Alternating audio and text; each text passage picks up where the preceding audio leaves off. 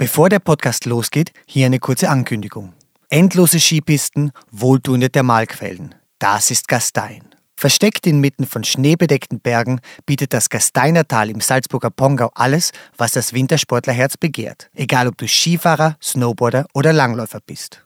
Für alle, die ein Erlebnis abseits des Alltäglichen suchen, findet am 10. Februar das spektakuläre Freeski-Event Red Bull Play Streets statt. Nach vier Jahren Pause ist es zurück in Bad Gastein und der Kreativität der Freeski-Elite sind am neu designten Track keine Grenzen gesetzt. Alle Infos zum Event findest du auf www.gastein.com. Und jetzt viel Spaß mit dem Podcast. Willkommen bei Mein erstes Mal, einem Podcast von The Red Bulletin, dem Magazin Abseits des Alltäglichen. In unserem Podcast sprechen Persönlichkeiten über ihre Anfänge, über erste Versuche und kleine Siege auf dem Weg zum großen Erfolg. Sie verraten, wie du deine eigenen Talente entdeckst und dich motivierst, neue Abenteuer zu wagen. Heute zu Gast bei mein erstes Mal die Wissenschaftlerin Sibylle Andal im Interview mit Jeanne Brach. Man wünschte sich natürlich immer, dass die ersten Male irgendwie funktionieren und dass man dann sofort das dann als neue Fähigkeit abbuchen kann. Wenn man dann gleich mit so einem Misserfolg startet, ist es natürlich sehr unangenehm und da muss man natürlich aufpassen, dass sich das nicht verfestigt. Das ist Sibylle Andal. Als Kind hatte sie kein Teleskop, aber gerechnet hat sie schon immer gern. Heute hat die 40-jährige Oldenburgerin einen Doktor in Astrophysik und dazu noch einen Abschluss in Philosophie und schreibt als preisgekrönte Wissenschaftsjournalistin unter anderem für die Frankfurter Allgemeine Zeitung. Neben vielen Fachtexten hat sie auch das erfolgreiche populärwissenschaftliche Buch Das Universum und ich veröffentlicht, in dem sie ihre beiden Leidenschaften, die Physik und die Philosophie, zusammenbringt. In meinem Gespräch mit Sibylle geht es um Selbstbewusstsein und Selbstzweifel als Frau in einem sogenannten MINT-Fach, also Mathematik, Informatik, Naturwissenschaft und Technik. Um das Gefühl, das man hat, wenn man in Chile auf 5000 Höhenmeter steht und in den unendlichen Sternenhimmel schaut. Und es geht auch um die große Aufgabe der Wissenschaft im Dienste der Demokratie. Ja, Sibylle, willkommen beim Mein erstes Mal Podcast. Ja, hallo, ich freue mich sehr, dass ich dabei sein darf. Ich würde gerne gleich mit ähm, deiner ersten Faszination anfangen. Und zwar, kannst du dich vielleicht an den Moment erinnern, in dem die Sterne oder das Weltall dich zum ersten Mal so richtig fasziniert haben? ja, das ist eine Frage, die mir natürlich sehr häufig gestellt wird, weil ich ja nun mal Astrophysikerin bin. Die Antwort ist dann meistens etwas unerwartet, denn meine Beziehung zu den Sternen, die startete recht spät.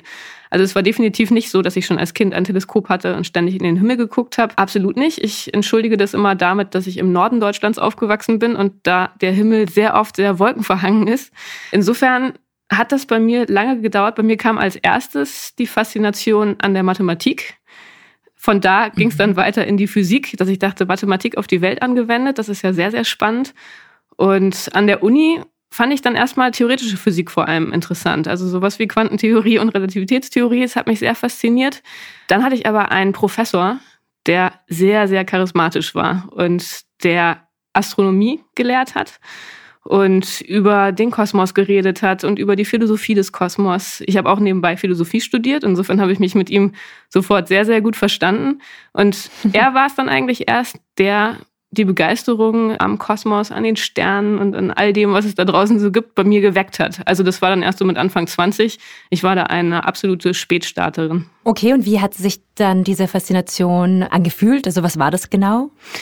Naja, ich glaube, das war für mich einfach so eine ganz neue Welt, die sich da erschlossen hat. Also was es da so alles gibt, das sind ja natürlich nicht nur Sterne, das ist das Gas zwischen den Sternen, dann die ganzen Galaxien, dann auch diese Faszination, dass wir heutzutage wirklich in der Position sind, dass wir die Geschichte des Universums verstehen können, dass wir sagen können, vor 13,8 Milliarden Jahren gab es einen Urknall, seitdem dehnt sich das Universum aus. Also wir können das ja wirklich alles relativ ähm, genau und auf der Grundlage von Beobachtungen mittlerweile rekonstruieren und das hat mich alles wahnsinnig fasziniert.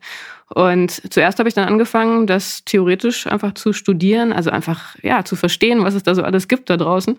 Und dann später kam dann für mich auch wieder natürlich sehr, sehr spät so der erste Kontakt mit den Teleskopen. Das war dann schon während der Doktorarbeit. wo ich das erste Mal dann von meinem Doktorvater nach Chile geschickt wurde, um da mit einem großen, tollen Teleskop in der Atacama-Wüste das erste Mal selber beobachten zu dürfen. Ja, das ist ähm, perfekt. Das ist ein total guter Übergang für die nächste Frage. Wann war das das erste Mal in Chile mit einem Teleskop umzugehen? Wie war das und ähm, wie kam es überhaupt dazu genau? Ja, das war für mich natürlich unglaublich aufregend. So als erste Begegnung mit einem Teleskop. Wie gesagt, ich hatte halt diese ganze Amateur-astronomische Vergangenheit nicht. Mhm. Ähm, ich habe nie selber mit einem Teleskop irgendwo auf einem Dach gestanden oder so. Also das war für mich wirklich völlig neu. Und mir war es auch vorher gar nicht so klar, was für eine Abenteurerdimension die Astrophysik so mit sich bringt. Wenn man Physik studiert, denkt man ja erstmal, man äh, hat ein Leben vor sich am Computer mit viel Rechnungen, vielen Büchern. Aber wenn man dann Astronomie macht, dann hat man plötzlich diese Teleskope, die sehr, sehr wichtig für einen werden. Und die Teleskope sind auf der ganzen Welt verteilt. Man findet sie an den tollsten Orten. Dort ist es halt typischerweise menschenleer. Man braucht ja Orte, wo man wenig Lichtverschmutzung hat. Oft stehen sie auf Bergen oder in der Wüste. Und insofern hat man dann plötzlich in der Astronomie die Möglichkeit und auch die Notwendigkeit, an diese tollen Orte zu reisen und da selber Beobachtungen durchzuführen. Und ähm, das habe ich das erste Mal dann wirklich realisiert, als ich mich für eine Doktorarbeit entschieden hatte, bei der ich eben nicht nur rechnen musste, also nicht nur am Computer gesessen habe, sondern auch selber beobachten sollte. Und da hat dann mein Doktorvater irgendwann gesagt, liebe Sibylle, du willst Astrophysikerin werden, du musst auch mal selber zu einem guten Teleskop fahren. Und äh, ich war auch davor noch nie wirklich richtig weit gereist. Also meine Familie war da immer eher ähm, deutschlandnah unterwegs. Insofern war es für mich eine mehrfache Premiere. Ich bin das erste Mal alleine so weit weggeflogen, also nach Chile ähm, in die Atacama-Wüste und war dann drei Wochen alleine für dieses Teleskop verantwortlich. Normalerweise wow. war es dann so geplant, dass da schon Astronomen vor Ort waren und es dann entsprechend äh, einen Übergang gab. Also es hätte eine Übergangszeit geben sollen, wo mir alles erklärt wird, was ich wie machen kann und wo ich aufpassen soll. Das Problem war, dass der Astronom, der vor mir da war, höhenkrank geworden ist. Diese Teleskope stehen ja auf sehr, sehr hohen Bergen. Es sind 5000 Meter Höhe knapp. Und ähm, das sind für untrainierte Physiker halt schon sehr extreme Bedingungen. Also natürlich eigentlich für alle Menschen ja, extreme ja. Bedingungen, aber als Physiker ist man dann, glaube ich, besonders wenig darauf eingestellt. ähm, und der konnte dann nicht mehr hochfahren. Das heißt, er konnte mir dort oben nicht mehr erklären, wie die ganzen Dinge funktionieren. Das haben dann zwei andere Kollegen in einem Crashkurs an einem Tag versucht. Ich habe versucht, dann alles mitzuschreiben, mir alles zu merken äh, und habe dann den Rest per Skype äh, mit den Kollegen in Deutschland versucht durchzugehen. Und das war eine wahnsinnige Adrenalinsituation, kann man sich ja vorstellen. Diese Teleskope sind natürlich sehr, sehr teuer. Man kann wirklich viel kaputt machen, wenn man Dinge falsch macht. Und da musste ich in sehr, sehr kurzer Zeit sehr, sehr viel lernen. Gott sei Dank habe ich nichts kaputt gemacht. Äh, es war, wie gesagt, eine sehr lernintensive Zeit. Und dann war ich noch ein zweites Mal dort oben am Teleskop später während der Doktorarbeit. Und das sind absolut unvergessliche Aufenthalte gewesen, kann man sich ja vorstellen, weil ja, da oben ist der, der Sternenhimmel natürlich auch ganz anders sichtbar als an anderen Orten. Also man ist einfach sehr, sehr hoch. Man sieht den Südsternenhimmel.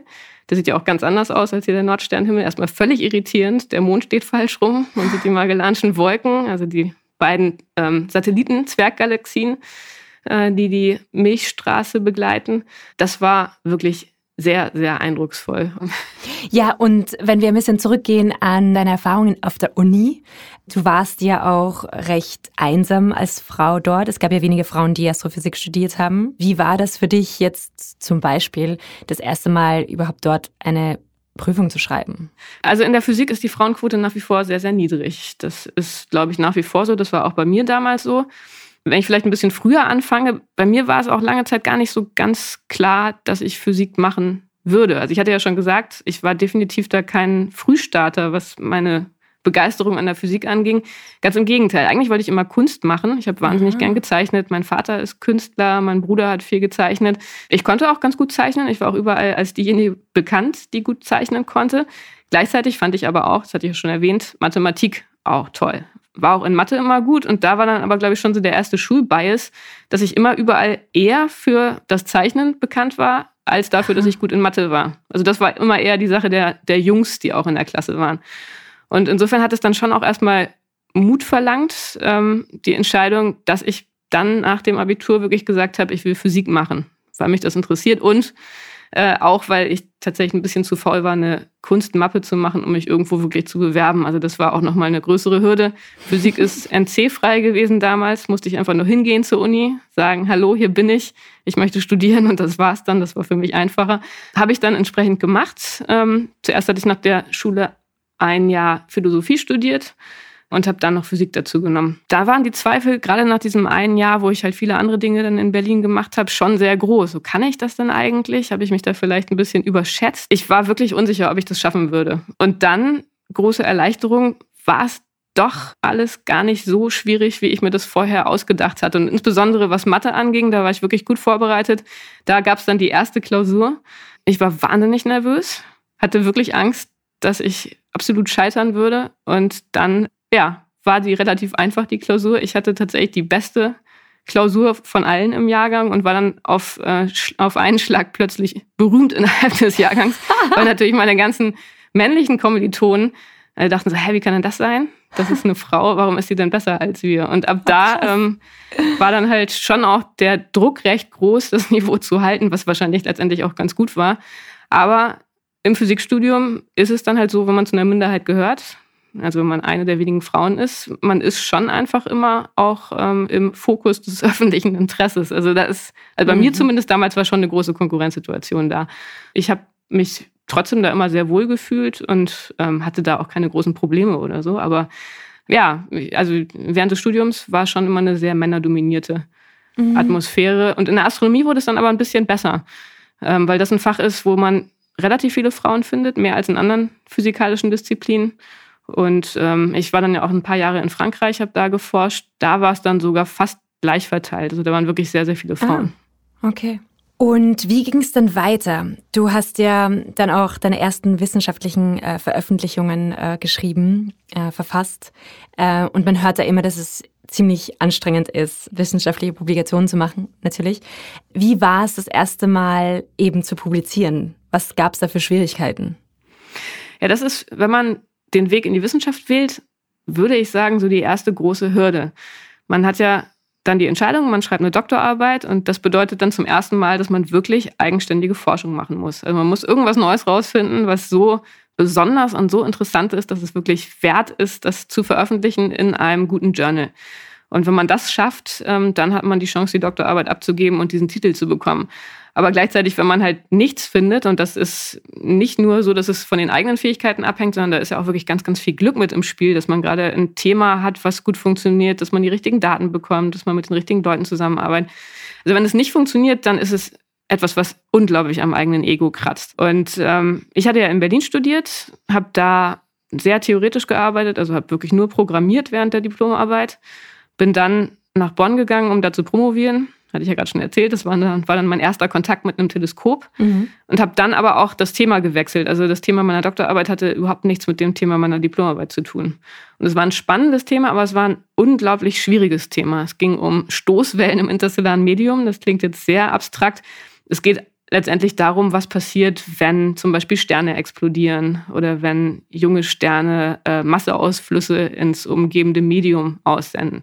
Also letztendlich ist die Physik so ähnlich, wie wenn man hier auf der Erde beschreibt, was passiert, wenn eine Bombe explodiert. Mhm. Ähm, und in der Gruppe, in der ich angefangen hatte, die Doktorarbeit zu schreiben, hatte das vor mir so direkt noch niemand gemacht.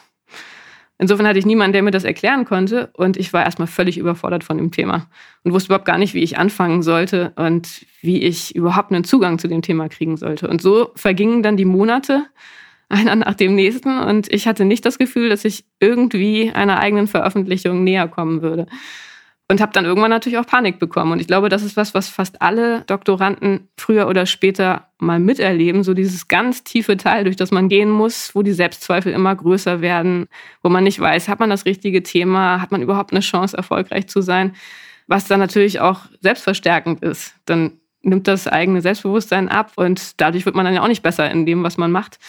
Also das war sehr, sehr schwierig. Und dann hatte ich aber das große Glück, dass ich Kontakt bekommen habe zu Wissenschaftlern in Paris, die genau zu diesem Thema schon seit Jahrzehnten geforscht hatten. Und da bin ich dann hingefahren, habe mit denen besprochen, was ich machen wollte. Die haben mir ihre ähm, vorherigen Berechnungen und Modelle erklärt, die sie genutzt haben. Äh, es war unglaublich inspirierend. Wir haben in kurzer Zeit ganz, ganz viele Fortschritte gemacht. Und mit denen bin ich dann in Kontakt geblieben und habe dann endlich Ergebnisse bekommen. Also habe dann deren Modell nutzen können und dann letztendlich mit denen zusammen mein erstes Paper geschrieben, die erste Studie. Und ab da lief es dann. Also als ich das dann geschafft hatte und mein Selbstbewusstsein wieder da war, habe ich das Modell dann auch für andere Beobachtungen nutzen können.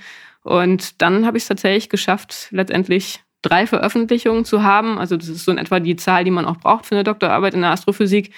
Und ähm, ja, also wenn ich, wenn ich die nicht getroffen hätte, wenn es nicht diese Begegnung gegeben hätte, keine Ahnung im Rückblick, ob es funktioniert hätte. Aber das zeigt einfach mal wieder, ja, wie viel Zufälle dann auch eine Rolle spielen und wie wichtig das ist, im richtigen Moment auf die richtigen Leute zu treffen. Was hat dir da geholfen, auch nicht aufzugeben? Was mir sehr geholfen hat, war, dass ich in der Zeit angefangen habe zu bloggen. Ich habe angefangen, über Astrophysik zu schreiben. Auch das war wieder ein Zufall mit der Frankfurter Allgemeinen Zeitung. Ich habe die gefragt, ob sie einen Bericht von da haben wollen und verrückterweise hatten die tatsächlich für diese Tagung noch keine abgeschlossene Planung und haben gesagt, klar, schreib was, wir können nicht versprechen, dass wir das veröffentlichen, aber wir gucken es uns gerne an. So, und ab da war ich mit denen in Kontakt und dann haben sie mir angeboten, dass ich für den Wissenschaftsblog der FAZ regelmäßig Beiträge verfassen könnte. Und das habe ich dann gemacht und habe einfach experimentiert. Also ich hatte ja auch Philosophie studiert, insofern habe ich wissenschaftsphilosophische Themen auch gewählt, also sowas wie, was ist ein Naturgesetz oder wie funktioniert eine wissenschaftliche Entdeckung.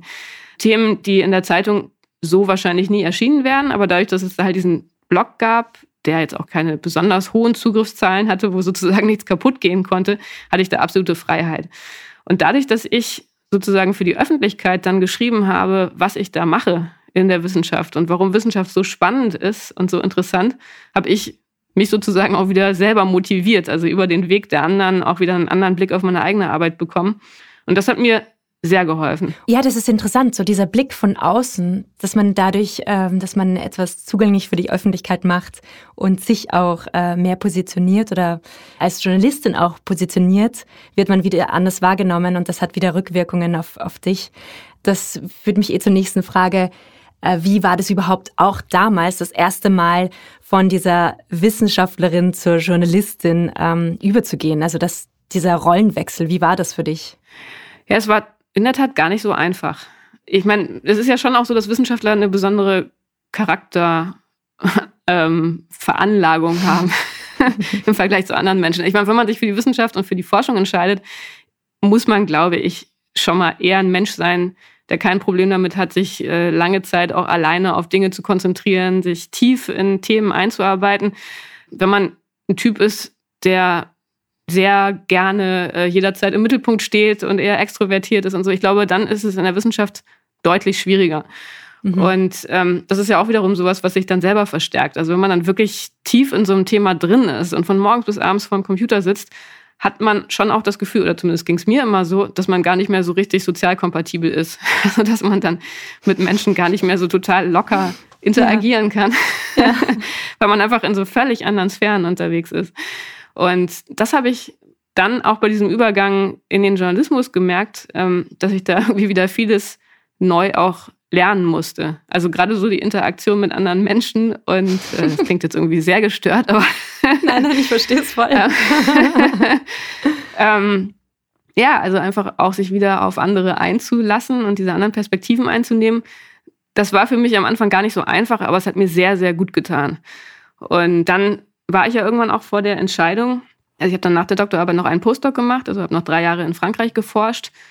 Immer noch da auch sehr stark in dieser starken Fokussierung und Konzentration. Also ich habe nebenbei auch für die FAZ geschrieben, aber war klar, dass ich weiter in der Forschung bleiben werde.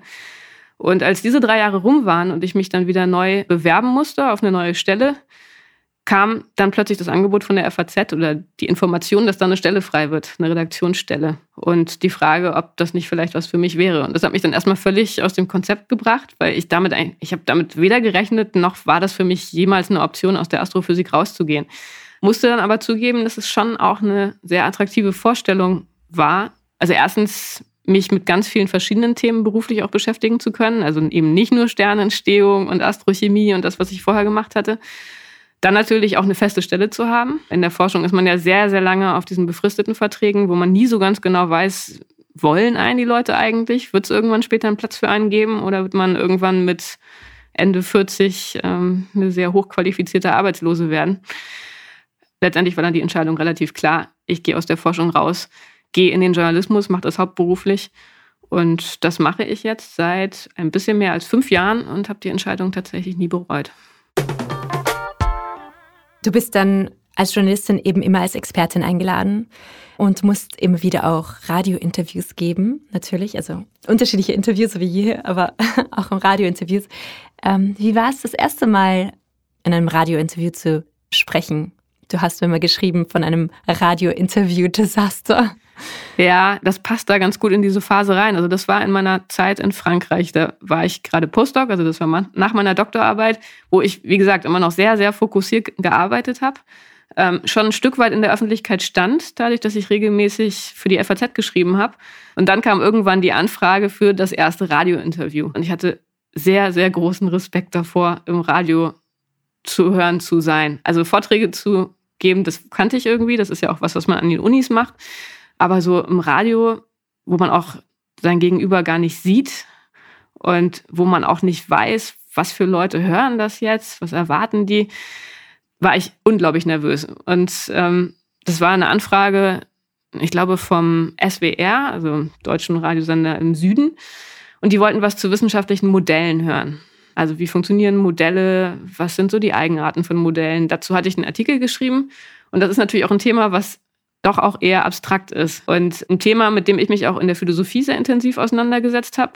Ich wusste halt sehr, sehr viel und das ist ja bei Interviews oft auch dann eher eine Hürde und eher ein Problem, wenn man zu viel weiß und zu viel erzählen will, dass man dann die Zuhörer einfach völlig abhängt. So, das war also die, die Grundsituation. Und dann bin ich da in Frankreich in ein Studio gegangen in Grenoble vom örtlichen Radiosender und hatte dann die Kollegin zugeschaltet. Und dann war es so, dass die ganze Zeit eine Rückkopplung in der Leitung war. Das heißt, ich habe mich selber immer noch so mit ein paar Sekunden Verzögerung doppelt gehört. Toll. Und das hat mich völlig aus dem Konzept gebracht. Also anscheinend lag es daran, dass die Leitung über Paris lief oder irgendwelche französischen Absurditäten, die dahinter stecken. Man konnte es nicht ändern. Es war nicht rückgängig zu machen. Und ähm, ich habe mich dann immer natürlich selber gehört. Und das kennt man ja vielleicht selber. Manchmal hat man ja irgendwie so, keine Ahnung, irgendwie ja, am Telefon viel getrunken manchmal. hat oder was. Oder ja, oh, genau, oder auch am Telefon. Also, dass man plötzlich merkt, man redet nicht mehr einfach, sondern man hört sich beim Reden zu. Und kommt dann irgendwie durch diese innere Rückkopplung völlig durcheinander. Und ähm, also es war in der Tat ein völliges Desaster. Ich habe ganz viel erzählt. Es wurde immer komplizierter, es wurde immer abgedrehter. Ich merkte, wie ich nicht nur mich selber verliere, sondern auch die Frau, mit der ich gesprochen habe. Natürlich auch die Zuhörer. Die war aber in dem Moment zu höflich, um irgendwas zu sagen. Ich war am Boden zerstört, bin dann nach Hause gegangen und habe überlegt, Mist, was mache ich jetzt? Das ist ja jetzt ein Radiointerview, was mich einfach völlig blamieren wird. Und dann habe ich nochmal eine E-Mail geschrieben, geschrieben, sorry, das war einfach eine Katastrophe. Was machen wir jetzt? Und dann hat sie netterweise geschrieben, dass sie das eigentlich nie macht, aber in dem Moment, einfach weil es ja eine technische Problemsituation war, dass sie da eine Ausnahme macht. Dann haben wir das Interview nochmal gemacht. Es gab keine Rückkopplung und da lief es dann gut. ja, manchmal sind solche Erfahrungen echt notwendig, oder um zu sehen, was alles schiefgehen kann und um das nächste Mal halt besser vorbereitet zu sein irgendwie. Man wünschte sich natürlich immer, dass die ersten Male irgendwie funktionieren und dass man dann sofort ähm, sozusagen das dann als, als neue äh, Fähigkeit abbuchen kann, die man so zum mhm. eigenen Portfolio hinzufügen kann. Wenn man dann gleich mit so einem Misserfolg startet, ist es natürlich sehr unangenehm und da muss man natürlich auch aufpassen, dass sich das nicht verfestigt, also dass man dann nicht generell eine Panik vor Radiointerviews entwickelt. Insofern war es gut, dass wir es dann gleich wiederholt haben und dass es dann gut war. Aber ähm, ja, also für mich waren das erstmal wirklich keine ganz natürlichen Sachen. Ich musste das alles erstmal sehr ja, lernen, irgendwie dann auch die Scheu vor solchen Situationen erstmal ablegen. Und aber wenn ich jetzt zurückdenke, ich meine, jetzt ist es natürlich mein Beruf, ich mache das sehr häufig, ist es irgendwie fast lustig, dass ich damals solche Probleme damit hatte, aber ja, es zeigt einfach, dass man sich von sowas dann auch nicht entmutigen lassen sollte. Ja. Aber das passt eh auch gut zum Thema Selbstzweifel. Du hast ja auch einen Artikel geschrieben, der hieß Kampf der Egos von der Selbstüberschätzung der Inkompetenten und den Selbstzweifeln der Leistungsträger. Es passt ja ziemlich gut, weil man oft das Gefühl hat, dass die Welt dominiert wird von äh, Egos, äh, oft männlichen Egos, ähm, oft von inkompetenten Menschen. Und das eben sehr viele kompetente Menschen sehr viele Selbstzweifel haben. Wie gehst du denn konkret mit Selbstzweifel um? Ja, also dieser Artikel, ich damit erstmal starte, das ist irgendwie ganz interessant, weil es tatsächlich äh, diese beiden Effekte gibt, die sind ja auch psychologisch jetzt schon relativ gut erforscht. Auf der einen Seite das Dunning-Kruger-Syndrom, wo wirklich nachgewiesen wurde, dass inkompetente Menschen ihre eigenen Fähigkeiten systematisch überschätzen. Was auch nicht besonders verwunderlich ist, weil ähm, wenn man in einem bestimmten Bereich inkompetent ist, dann weiß man einfach auch gar nicht, wo da das, das normale Niveau liegt, also was man alles nicht weiß. Man muss ja schon eine gewisse Kompetenz erstmal haben, um zu wissen, äh, wie gut andere sein können. Mhm. Und das ist ja heutzutage tatsächlich sehr weit verbreitet. Es geht auch in diesen Artikeln jetzt nicht darum, dass jemand global inkompetent ist, aber einfach um das Phänomen, dass man in bestimmten Bereichen, von denen man keine Ahnung hat, dazu neigt, sich zu überschätzen. Und ich glaube, da kann jeder sich auch selber ähm, kritisch hinterfragen. ich glaube, da sind wir alle nicht ganz frei davon. Und dann aber auf der anderen Seite das Hochstapler-Syndrom, was gerade in akademischen Kontexten ja sehr verbreitet ist, wo Menschen, die einen Erfolg nach dem nächsten einfahren, also Stipendien kriegen und Preise und so weiter, trotzdem wahnsinnig starke Selbstzweifel haben, weil sie immer das Gefühl haben, vielleicht habe ich die Umwelt einfach getäuscht. In Wirklichkeit bin ich gar nicht so gut. Und das alles beruht auf einem ganz großen Missverständnis. Und da habe ich wirklich viele Kollegen getroffen. Und auch das ist, glaube ich, was viele und wahrscheinlich schon auch besonders Frauen gut nachvollziehen können.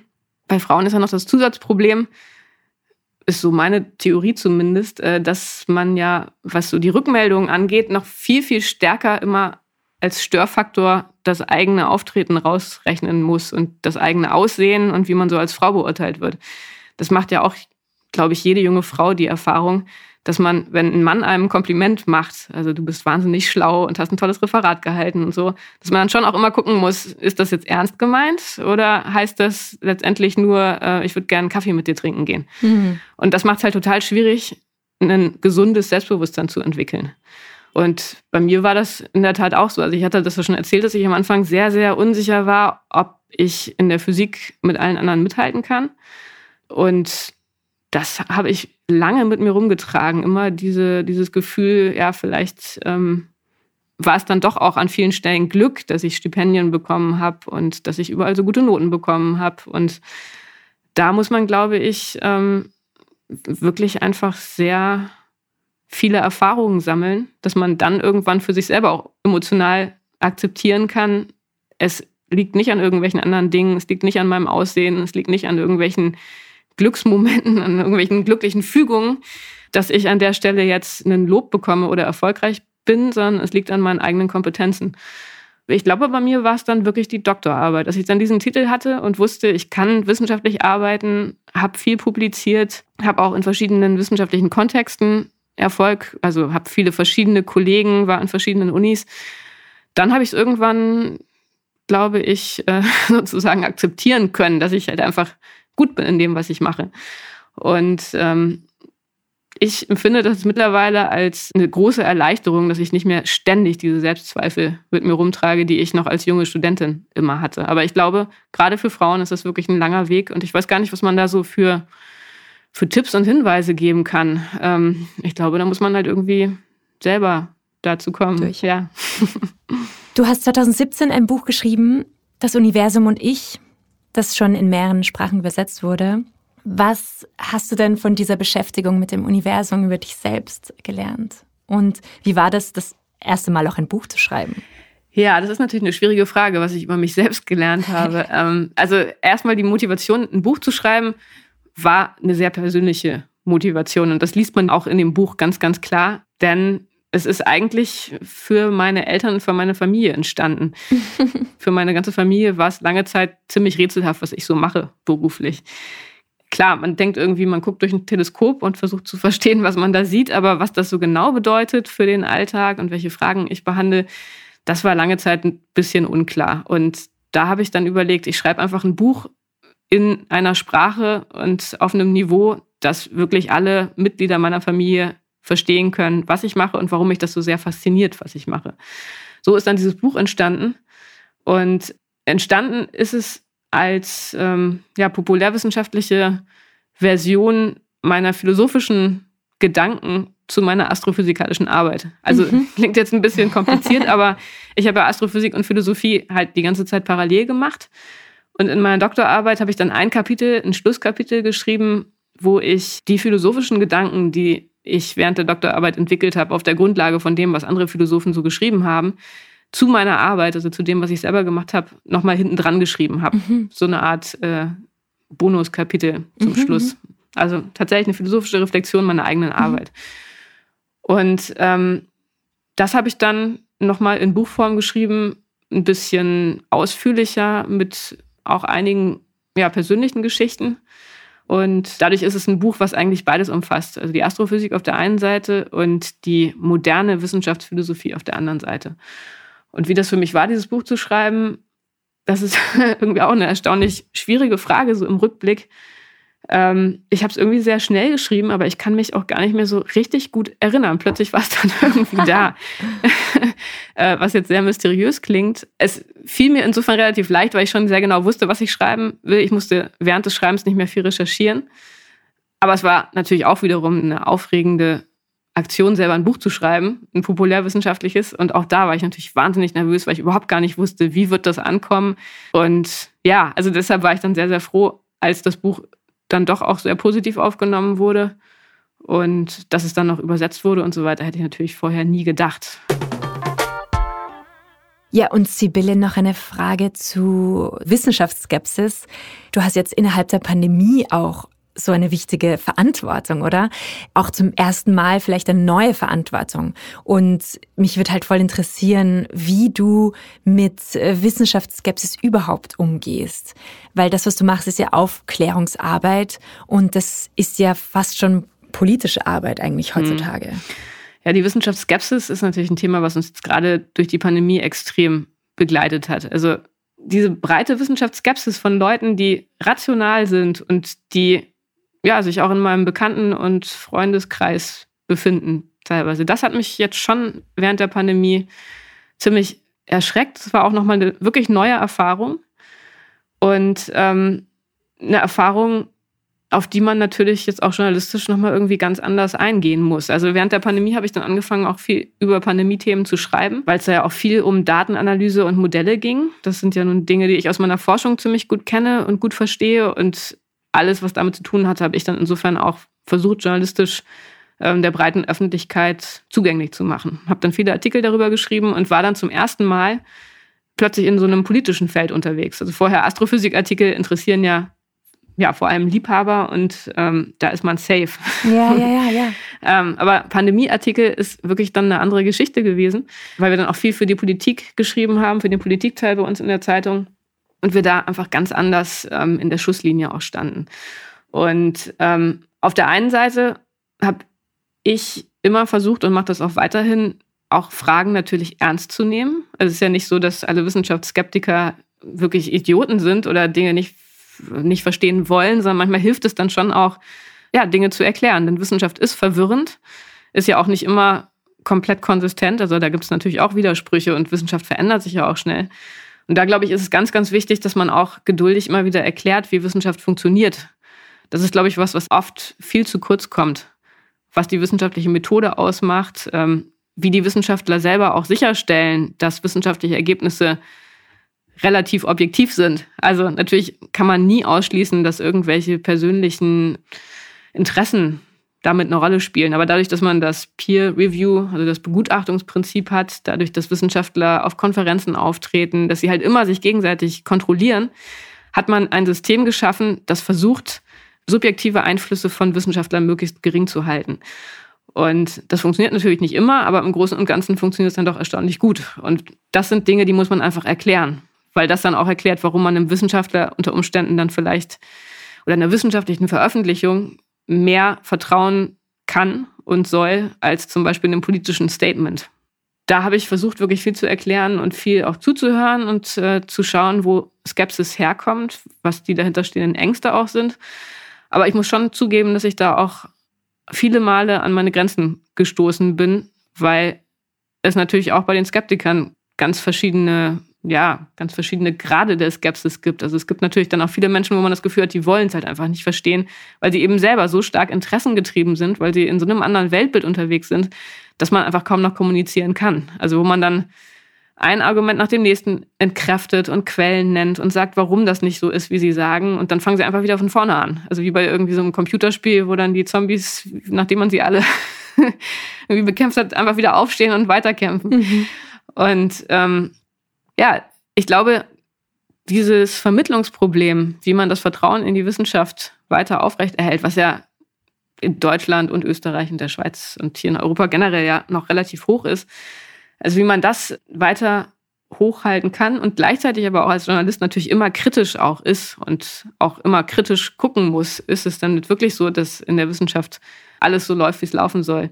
Das ist, glaube ich, eine ganz, ganz große Herausforderung. Und das ist aber eine spannende Herausforderung auch. Und das ist auch ein Grund, weshalb ich diese Entscheidung für den Wissenschaftsjournalismus bisher nie bereut habe, weil ich denke, dass das eine ganz wichtige Aufgabe ist, denn wissenschaftliches Wissen ist letztendlich demokratierelevant. Es ist relevant für das Funktionieren unserer Demokratien, denn die großen zukunftsrelevanten Fragen, die sind darauf angewiesen, dass die Bevölkerung versteht, worum es geht. Also dass sie das wissenschaftliche Fundament, die wissenschaftlichen Grundlagen versteht, weil sie ansonsten diese Entscheidung gar nicht treffen kann im eigenen Interesse.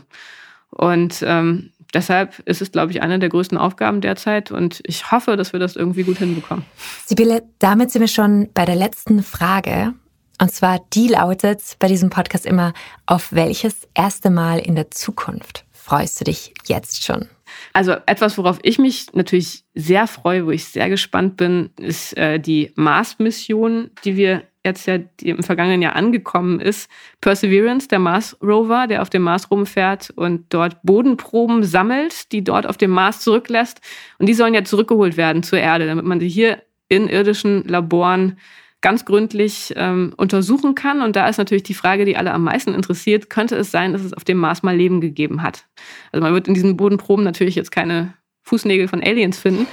Das ähm, kann man, glaube ich, aufgeben, die Hoffnung. Aber es geht dann halt um Mikroben. Und das wäre aber ja auch schon spannend genug. Also die Frage, kann es sein, dass es auf einem anderen Planeten, der ja in der Frühphase der Erde nicht unähnlich war, da gab es ja auch viel Wasser auf dem Mars, sehen wir heute noch an Flusstälern ausgetrocknet mittlerweile, aber wir sehen einfach die Spuren von sehr viel Wasser. Und könnte es sein, dass da Mikroben entstanden sind? Und wenn das tatsächlich der Fall ist, dann würden wir wahnsinnig viel lernen über Leben. Was macht Leben aus? Was sind Eigenschaften von Leben, die vielleicht universell sind? Oder wie anders könnte Leben auch sein? Und ähm, das würde ich natürlich unglaublich spannend finden. Das wird in den frühen 30er Jahren passieren. Und darauf freue ich mich sehr. Aber ich meine, das ist natürlich nur ein Beispiel. Also ich freue mich auch auf, auf die erste Mondlandung, die ich miterleben kann, also die erste astronautische Mondlandung. Wenn dann tatsächlich mal irgendwann Menschen zum Mars fliegen sollten, vielleicht gar nicht unbedingt landen, aber hinfliegen, tja, keine Ahnung, ob ich das noch erlebe, würde ich auch unglaublich spannend finden. Also in der Astrophysik und Raumfahrt gibt es sehr, sehr viele Dinge, Neuentwicklungen, auf die ich mich sehr, sehr freue und auf die wir uns, glaube ich, alle sehr freuen können. Liebe Sibylle, danke dir für dieses wunderbare Interview. Mhm, ja, sehr gerne. Danke für die spannenden Fragen. Das war mein erstes Mal mit Sibylle Andal. Mehr davon findest du überall, wo es Podcasts gibt. Auf www.redbulletin.com und natürlich in unserem Printmagazin. Hat dir unser Podcast gefallen? Dann freuen wir uns über deine Bewertung und noch mehr, wenn du uns weiterempfehlst.